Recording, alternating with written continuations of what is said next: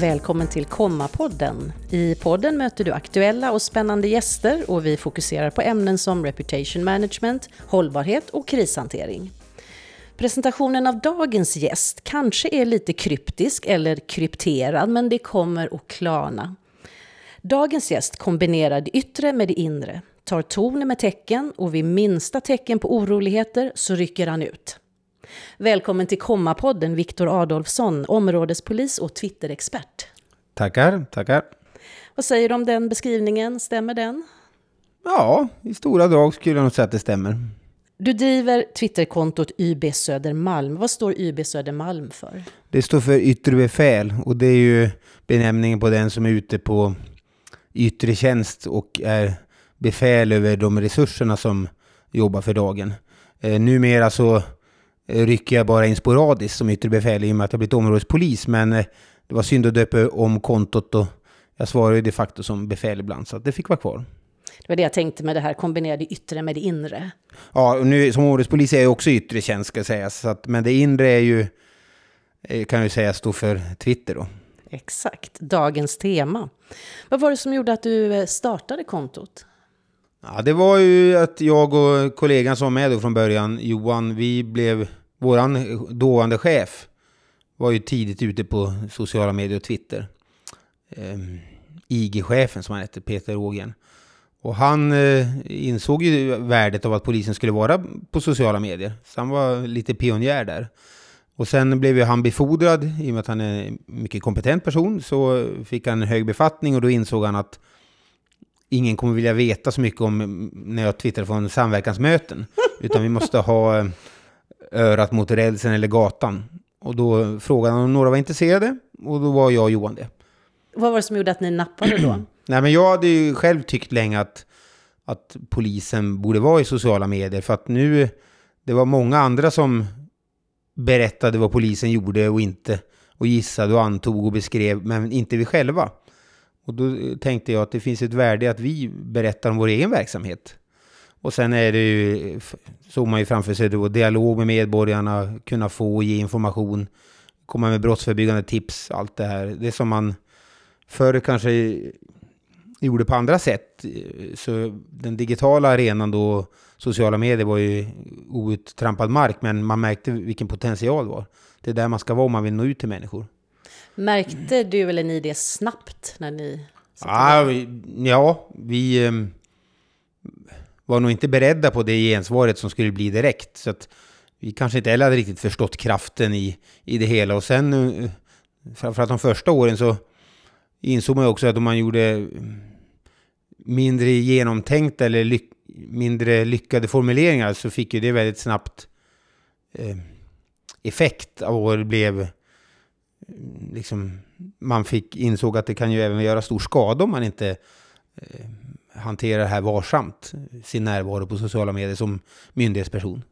Mm, jag tänkte vi kommer tillbaka till det också, det är väldigt spännande att höra. De som har följt dig ett tag, de beskriver att du skapar en trygg bild av polisen. Du skriver underhållande och klokt och det är en varm och mänsklig ton. Håller du med? Jo, men jag tror att, eh, att anledningen till att jag har många följare och, och, att många ändå uppskattar det är att jag har det personliga anslaget, den personliga tonen. De som inte uppskattar det menar ju på att det är skadligt och att, att liksom det blir för personligt färgat. Så det är ju en balansgång.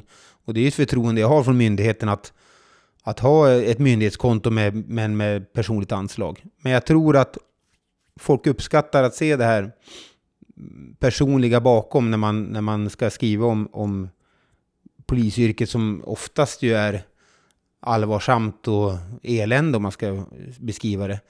Eh, och så, då måste man försöka hitta ett sätt som ändå gör det lite mänskligt och mjukt om man ska uttrycka sig så. Eh, visst skulle man kunna rabbla upp kalla fakta om, om olika brott, men, men vem, vem vill ha sånt varje dag, utan man vill ha annat också. Från, och polisens vardag är mycket mer än bara det här dramatiska, hemska. Det ska ju sägas. Och det är det jag försöker få fram också. Mm, jo, du ger ju en väldigt bred bild. Men hur har du hittat den här tonaliteten? Det talar man ju om när det gäller vilken känsla man vill förmedla. Jag har utgått från av min egen personlighet såklart, eh, hur jag är och att det skulle prägla kontot lite. Och sedan har, man, har jag ju genom learning by doing, om man säger så, förstått vad som fungerar på sociala medier och vad som inte fungerar. Intern polisjargong har jag insett, det fungerar inte så bra. Det gör det inte? Nej, det, det går inte bra, för, för det är ett speciellt yrke. Och då får, all, som alla yrken som har, blir det en speciell jargong. Och då, det fungerar inte liksom att föra ut det i ett större forum, för det, det kan framstå som kantigt och, och, och hårt eller cyniskt. Eh, så. Jag tror säkert att, att om man ska jämföra att läkarjargong skulle inte gå att översätta rakt ut till medborgarna heller, liksom, om en läkare skulle börja, utan där, får man ju, det där måste man vara lite vaksam på. För annars får, får folk en, en, en bild som blir negativt vinklad. Så. Vad har strategin eller ditt arbetssätt varit för kontot från början? Hur tänkte ni när ni... Ja, det var ju startade? främst att ge en inblick i polisyrket, vad det innebär. Och som sagt att det är väldigt mycket mer än personrån och skjutningar och sånt. Och, och de här, utan det är, poliserna gör ju väldigt mycket sociala insatser faktiskt. Eh, och det är mycket samspel med andra myndigheter, sociala myndigheter, med vården. Det är oerhört mycket vårdbetonade arbetsuppgifter vi gör där vi ska bedöma folk som inte mår bra psykiskt, eh, hjälpa dem till vården. Det är eh, missbruk och misär, där vi liksom, som egentligen inte är en uppgift för polisen, men vi kopplas ju in. För när vi kopplas in då har det också gått riktigt snett. Och då blir ju vi sista instansen som sen liksom måste slussa det här rätt till rätt del av skyddsnätet så att säga. Så det blir ju väldigt brett. Man ska kunna väldigt mycket som, som en ordningspolis på gatan. Och eh, väldigt mycket mänskliga möten med människor i väldigt olika situationer. Allt från en utsatt liksom, kvinna av, av en, som har blivit misshandlad av sin man till barn, som in, ungdomar som inte mår bra.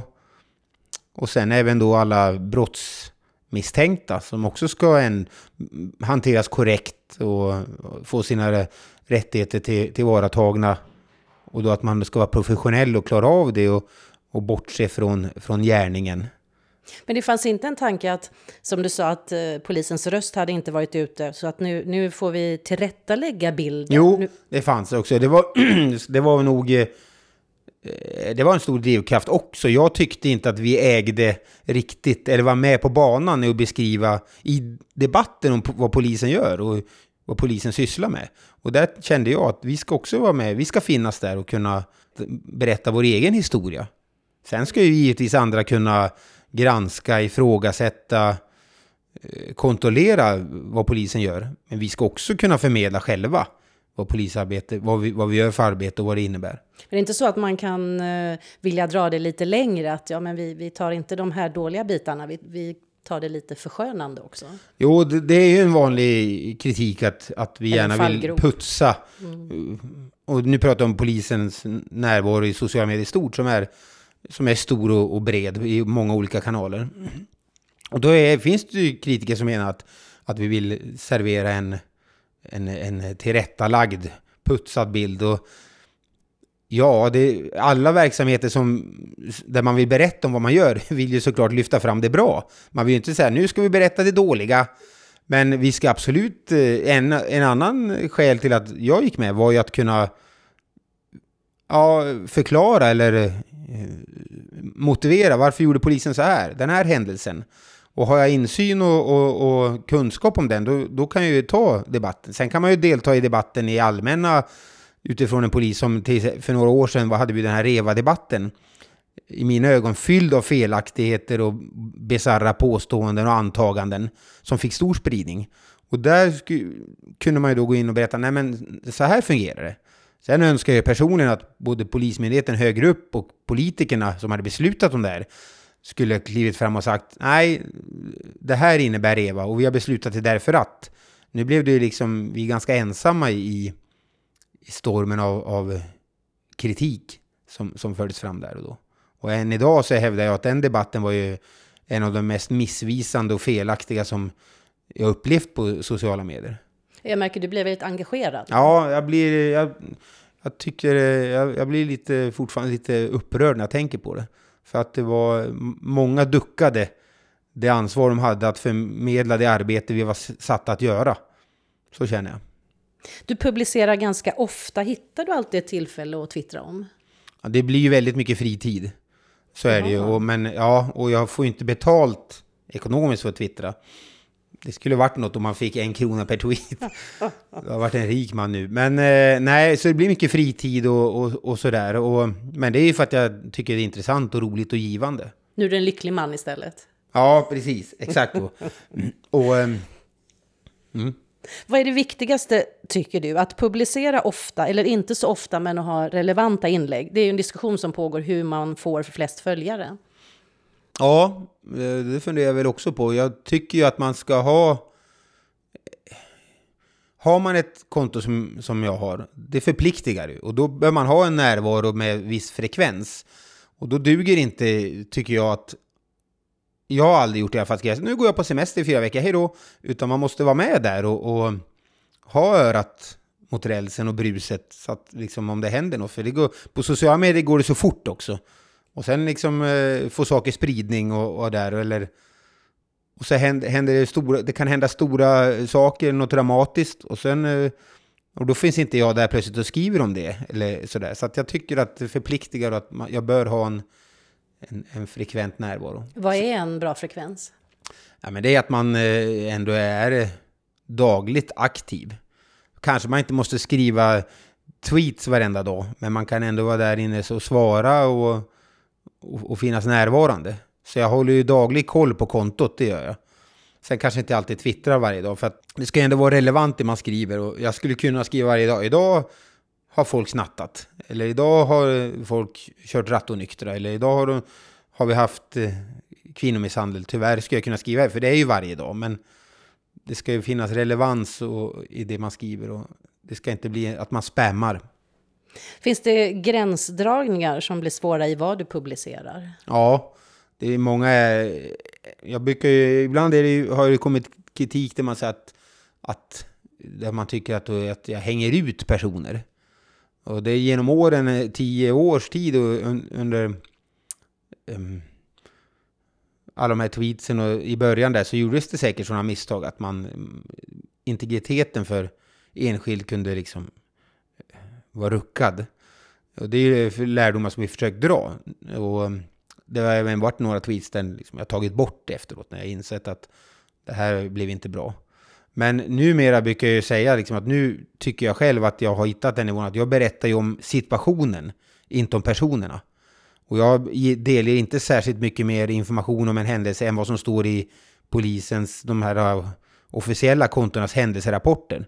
De är ibland mer detaljerade än vad jag gör. Där står tid och plats och så vidare. Jag berättar om, mer om, om situationen än, än om omständigheter som liksom man kan identifiera någon. Vad finns det för saker som du inte publicerar?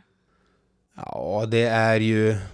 Ja, men när det är händelser som eh, man inser att det här är, finns det ingen egentligen att folk ska vinningen folk att veta, men det är en stor tragedi för, för um, inblandade. Självmord är, är en känslig sak.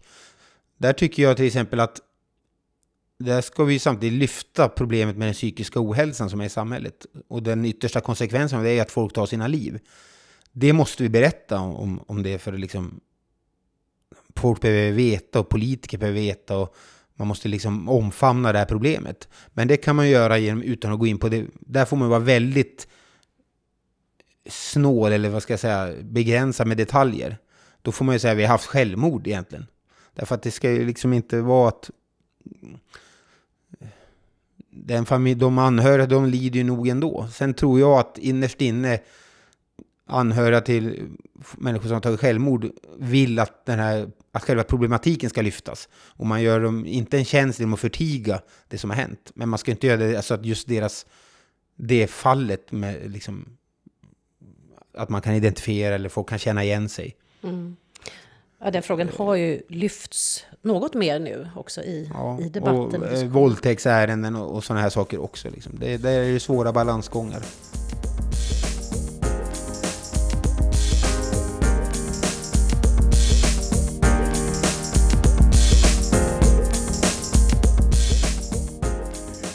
På Komma så arbetar vi med reputation management och det handlar om att bygga anseende. Och om man gör det så vet man också att det gäller att bevara anseendet och förtroendet. Och det kan raseras väldigt fort, eh, till exempel genom en dålig krishantering.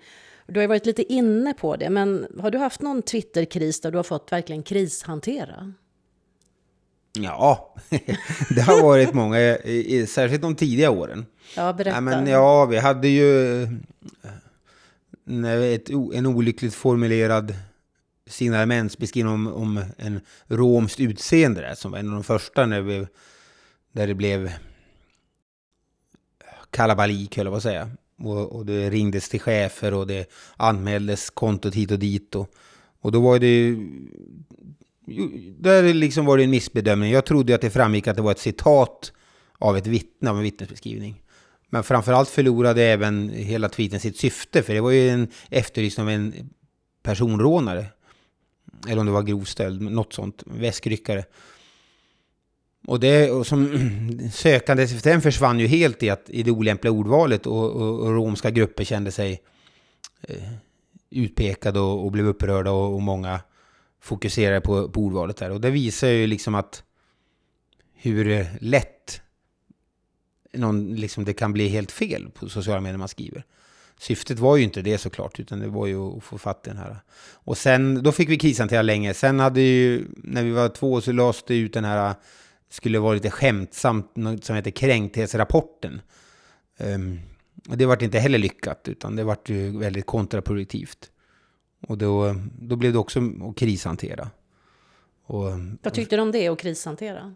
Nej, det är jobbigt, för det blir ju som sagt det blir ju gärna eh, en massiv eh, våg av åsikter och olika håll, både och från flera kanaler, men mycket på Twitter. Och där, där och i de två fallen ska vi säga, så där, där handlar det mer om att man fick försöka förklara sig och motivera och, och sen korrigera. Sen har vi haft krishantering när det har varit större händelser som eh, derbyn som har blivit där polisen har använt mycket våld och, och många vittnes, i, vittnesmål om att det varit övervåld och sådär och, och hur, varför polisen gjorde si och så. Och då får man kanske krishantera lite för polisen och försöka ändå förklara att hur, man, hur svårt det är vid folksamlingar och, och fotbollsmatcher och demonstrationer och, och göra ingripanden. Utan då att försvara om, om det är så att att liksom där polisen använt övervåld, för det kan inte jag. Sen är det samtidigt så här, äh, någon säger det var övervåld och så ska det här prövas då av, av eh, interna utredningar, särskilda åklagarkammaren. Då, och jag var inte på platsen där, liksom, så jag kan ju bara säga vad man ser utifrån bilder, att ja, det ser olämpligt ut, men det, jag kan ju inte göra den rättsliga prövningen, det ska ju någon annan göra. Men där någonstans får man försöka krishantera och, och ändå besvara de fr sakliga frågor som kommer, för det kommer ju sådana också. Sen får man sålla bort det som bara är fan vad dumma huvuden är liksom. Ja. Mm. När du får kritik så, så duckar du inte. Och jag läste att det kom kritik eh, mot en tweet som handlade om prins Oscar också. Som ja. du tog bort. Ja, Berätta. den fick jag ta bort. Och hovet blev missnöjt och hörde av sig till, till Polismyndigheten. Och, och, den var ju skriven med glimten i ögat, trodde jag. Och sen tyckte jag det är väldigt ironiskt eftersom jag själv är ju faktiskt royalist. Jag gillar ju kungahuset och och det, symbolvärdet och, och det här. Och, och då, då, då, men då fick jag ta bort. Och det, det var lite lustigt tycker jag. Men det är också en konst att formulera en sån då, eh, ursäkt eller att när du ska ta bort någonting som du en gång har publicerat. jag, tror att den, jag tror inte ens det blev någon ursäkt, den togs bara bort. För vi skulle inte peta mer i, i det kungliga getingbot, så att säga. Utan det fick vara. Det, det är faktiskt de och och sen en gång har UD hört av sig och fått mig att ta bort en tweet också. Då tyckte man att jag avslöjade lite för mycket om ett toppmöte. Jag tyckte väl inte att det avslöjade särskilt mycket, men givetvis så vill jag ju gå, gå dem till mötes, så att den togs bort. Mm, det visar att du har många följare. Bilder, det är ju också en viktig del i kommunikationen. Mm. Hur resonerar du kring bilderna som du publicerar? Ja, just på Twitterkontot så tycker jag inte att det är så mycket bilder från tjänsten. Och, och, men däremot så är jag inblandad i poli, polisen Södermans Instagram också. Och där är, ju, är, är det ju en mycket större diskussion. Och, och där har det ju varit det senaste året en, en granskning och en diskussion om mindre lämpliga bilder från olika poliskonton. som har varit integritetskränkande och eh, ja, enskilda kan liksom hängs ut, även om de har maskerat.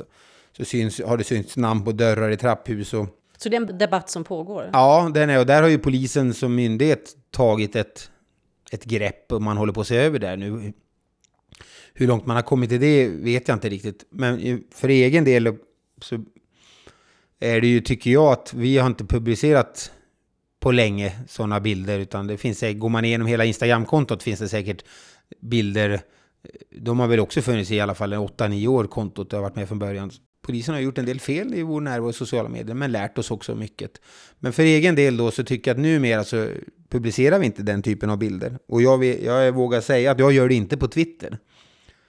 Eh, så jag tycker att jag har en bra känsla för vad, vilka bilder. Jag tycker mest det är jag med kaffemuggar och sånt där som, som publiceras. Eh, ja, men det är en del sånt. Ja. För att du beskriver vardagen som polis. Och för några veckor sedan så fick du rycka in i receptionen på grund av covid-tider. Ja. Och då så berättade du det och så på bilden så kunde man se en stärkande kaffekopp. Ja, ja men exakt. Och då var det, ja precis. Ja, men det är den typen av bilder jag lägger ut. Och som sagt, jag förmedlar ju mer i, i skrift än i bild just där på Twittret. När jag tittade igår så hade du cirka 181 200 följare. Mm. Och det är många. Och man kan till exempel jämföra då med Gina Dirawi som ledde Guldbaggegalan. Hon har 185 600 följare.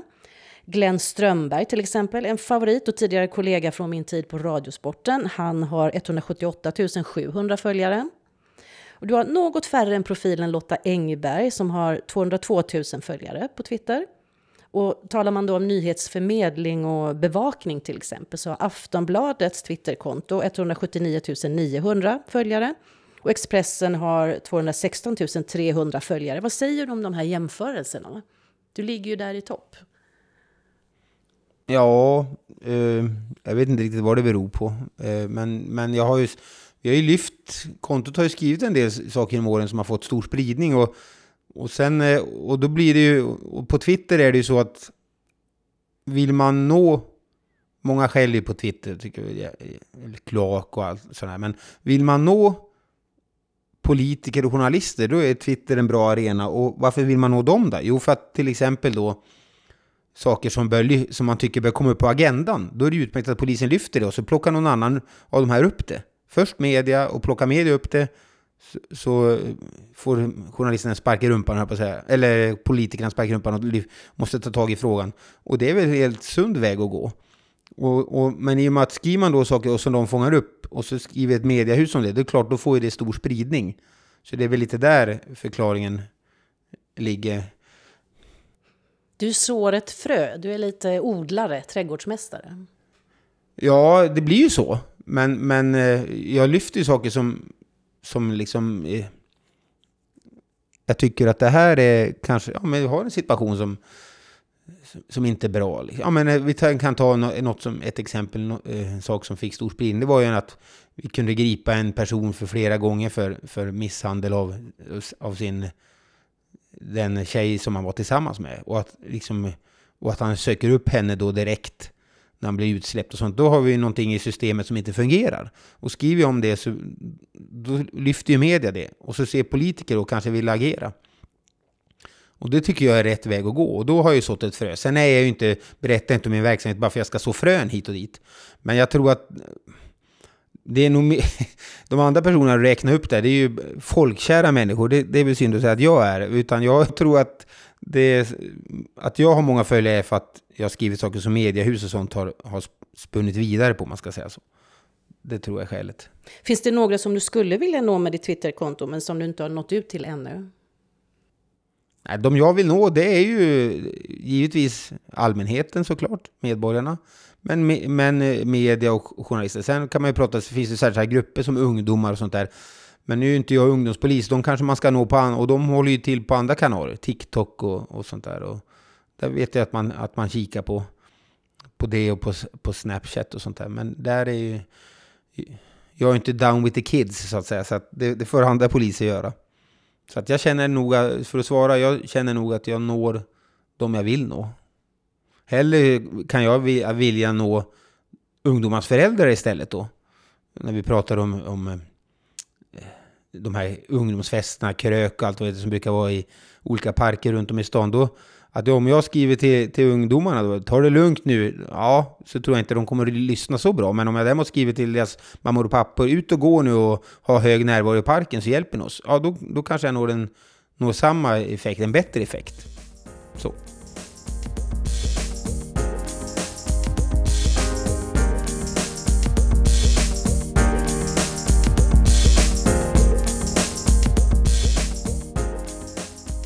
Dagens gäst i Komma-podden är Viktor Adolfsson, polis som driver Twitterkontot YB Södermalm.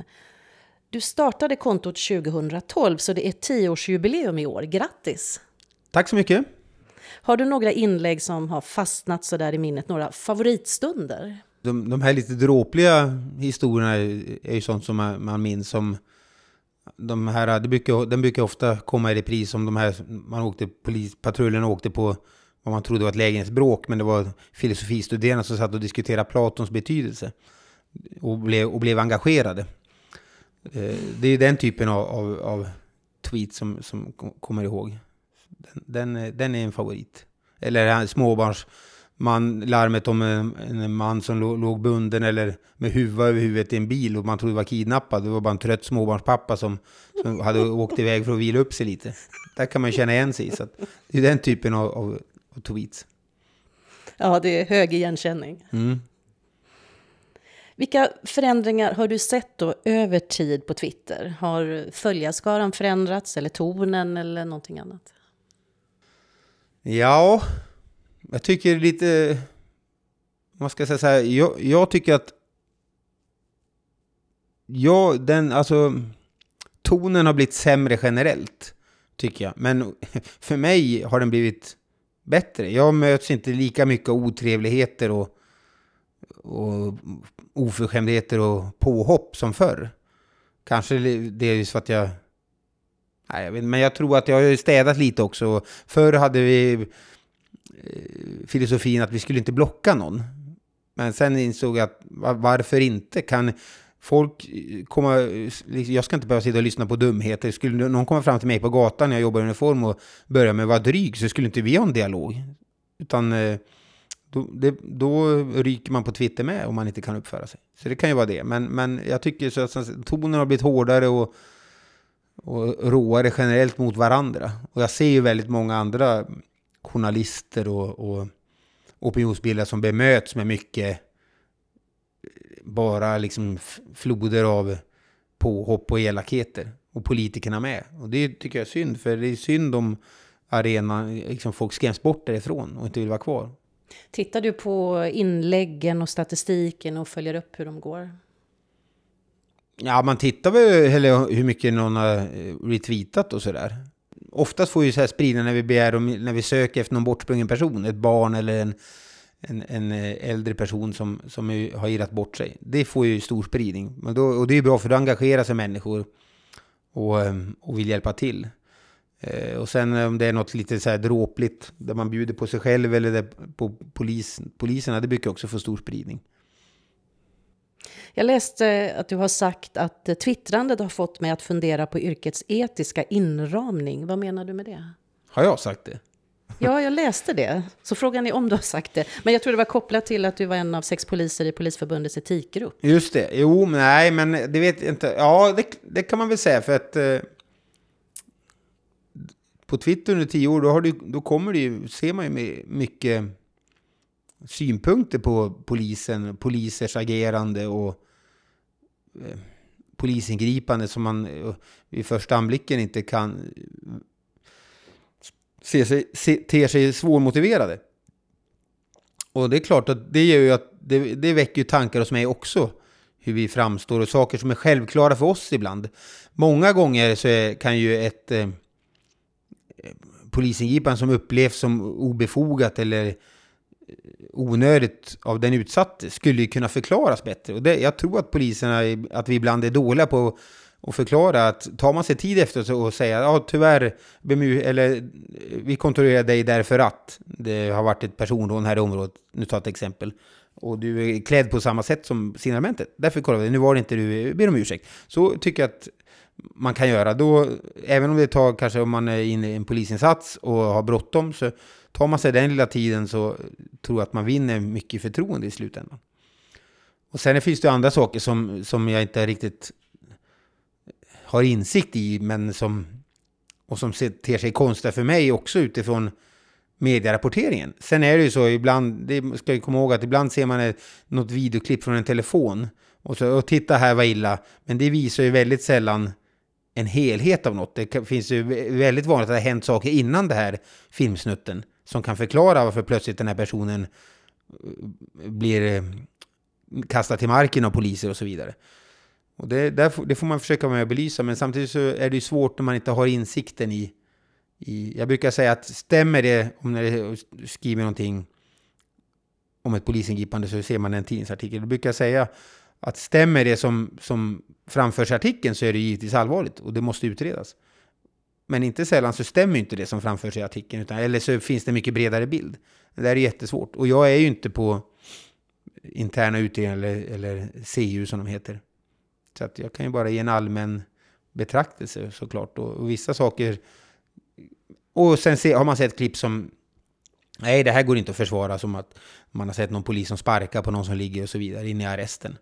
Det där är ju lätt att, att, att ta avstånd från.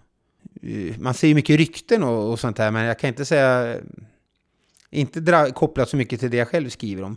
Men däremot ser man mycket missförstånd och, och påståenden. Gärna i samband med demonstrationer såklart. Att så här gjorde poliserna, si och så. Vi fick inte det, de bara spär ner oss hej vilt. Ja, det är ofta, tycker jag, bilder som inte riktigt stämmer. Om rykten ska jag säga, jag ska inte säga att det är påhittat fake, men rykten som kommer i, i svall och som sprids. Är det något du funderar kring fake news? Ja, för egen del att man tar till sig. Ja, men det tycker jag hela tiden. Särskilt nu i, i en orolig omvärld och, och, och man, man ser och, och tar del av att landet i öst, det stora, liksom sprider mycket dumheter som inte stämmer. Så, så det försöker man givetvis att uh, vara lyhörd mot. Men det är fortfarande inte... jag upplever inte så mycket kopplat som fake news om polisen, utan det här rör sig i andra bitar. Vilka erfarenheter har du fått med av att arbeta med Twitter? Jag tänker i det stora eller i det lilla? Nej, men det är ju att det som ter sig självklart för mig i mitt jobb är inte sällan självklart för de vi jobbar mot eller med, medborgarna. Och, där, och, då, och det finns mycket saker som ganska lätt kan ge en ökad acceptans eller förståelse för polisingripandet. Men det har vi eh, inte riktigt reflekterat över tidigare, men jag tror att vi gör det mer nu. Det är väl en lärdom jag fått. Har du några Twitterkonton som du kan tipsa om som du inspireras av?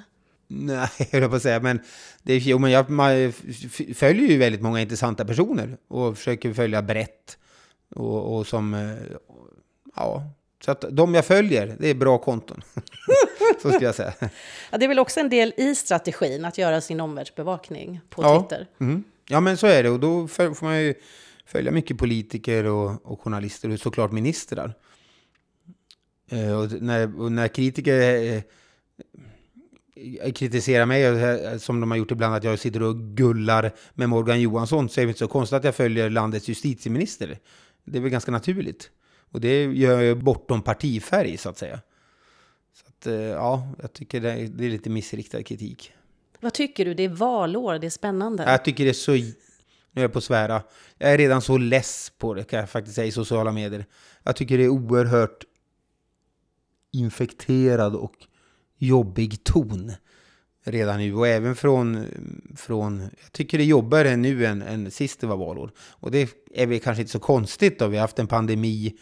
Det är oroligt i omvärlden. Det är eh, dyra priser nu och sådär. Men det, det är så väldigt mycket jag tycker överlag, över det politiska spektrat, så är det extra mycket nu att andra eh, gör fel. Och så där stannar man, inte hur vill vi göra det bättre? Jag tycker det är väldigt fokus på den andra sidan och hur jävla kassa de är. Och så stannar det där. Det är liksom min bild som, jag försöker ändå hålla mig och ska ju vara politiskt neutral. Och Så här, men som utomstående betraktare så tycker jag, och jag tycker det är väldigt jobbigt, eh, tonläget. Så det blir en lång valrörelse? Det blir en lång valrörelse, då vi inte ens börjat jobba med den ute på gator och torg. Och ska, ska det klimatet på sociala medier färga av sig på eh, to, torgmöten, då, då blir det jobbigt. Då blir det framförallt gnälligt. Mm. Då får man ha gnällfilter, finns det? Ja, det är lättare ute på gatan. Då kan man sätta i hörselpropparna och eh, kåporna, då hör man ingenting. Det är svårare att ducka på Twitter. Man vill ju inte muta varenda opinionsbildare heller. Nej, det motverkar ju syftet. Ja, precis. Så där får man väl tugga i sig. Men du har ju också, bortsett från Twitter då, som du även gör på, på fritiden, så har du intresse för musik och skidåkning och vinterbad. Men du är inte en av dem då som Nej, hoppat på det, det under är pandemin? Viktigt. Ja, jag är inte någon av de här äh, friska posörerna som man har pratat om. Utan jag har ju kallbadat länge. Men absolut, det, det, tycker jag om. Skidåkning, vi kanske ska tona ner och få det att låta som att jag är en, en friskus. Det, så är inte fallet. Men jag försöker åka lite längd då och då, det, det stämmer. Och så sjunger jag poliskören. Det var väl det vi pratade om, det musikaliska. Ja, vilken stämma? Andre tenor. Kan man Men, få höra en ton? Nej, gubevars. Jag är körsångare, inte solist som jag brukar säga. när folk försöker tjata upp en och sjunga något. Eh, men det är trevligt och avkopplande. Mm. Tack så mycket för att du kom och gästade Komma-podden, Viktor Adolfsson, polis som twittrar om sin vardag på Twitterkontot YB Södermalm. Nu har du en följare till. Tack så mycket, trevligt. Alla är välkomna.